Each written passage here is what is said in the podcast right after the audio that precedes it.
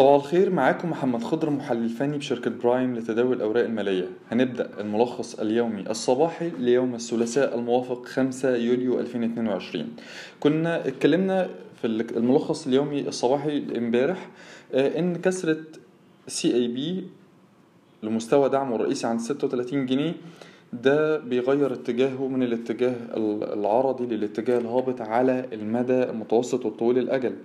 وممكن نشوف استهداف ال CIB مستهدف اولي عند ال 32 جنيه. شفنا امبارح ال CIB إزاي انخفض بنسب حوالي آه، من 5 ل 6% تراجع بشكل كبير وصل لمستوى حوالين مستوى ال 34 جنيه.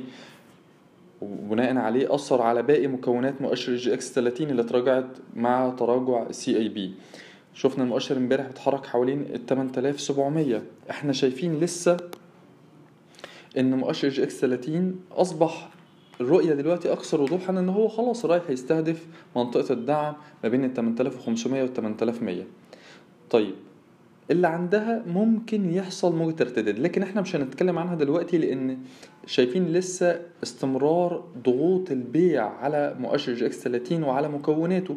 يبقى الأول نوصل لمنطقة الدعم ما بين ال 8500 8100 نوصل لها. اللي أنا شايف إن هي خلال الأسبوع ده جلسات الأسبوع ده هنوصل لها.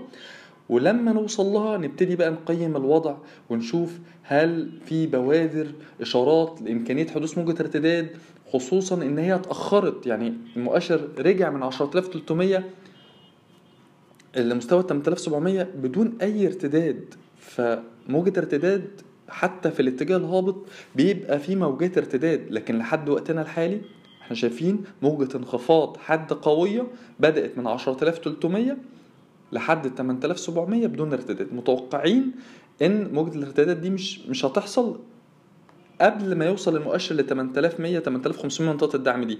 وبعدها نبتدي بقى نشوف ونقيم الوضع. هل هيحدث عندها موجة ارتداد؟ طب موجة الارتداد دي آه، هتبقى قوية ولا ضعيفة؟ طب يعني لسه محتاجين نشوف المؤشر لما يوصل آه، لمستوى أو لمنطقة الدعم اللي إحنا قلناها دي وبعد كده نقيم الوضع.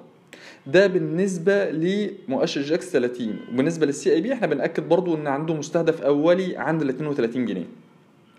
طيب بالنسبة لمؤشر EGX 70 مؤشر EGX 70 جلسة امبارح كسر مستوى دعمه الرئيسي عند 1670 كده هو بيأكد الاتجاه الهابط على المدى المتوسط الأجل.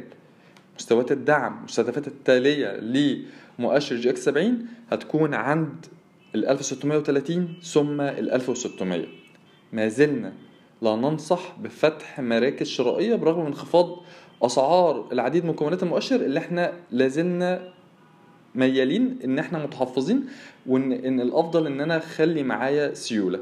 شكرا.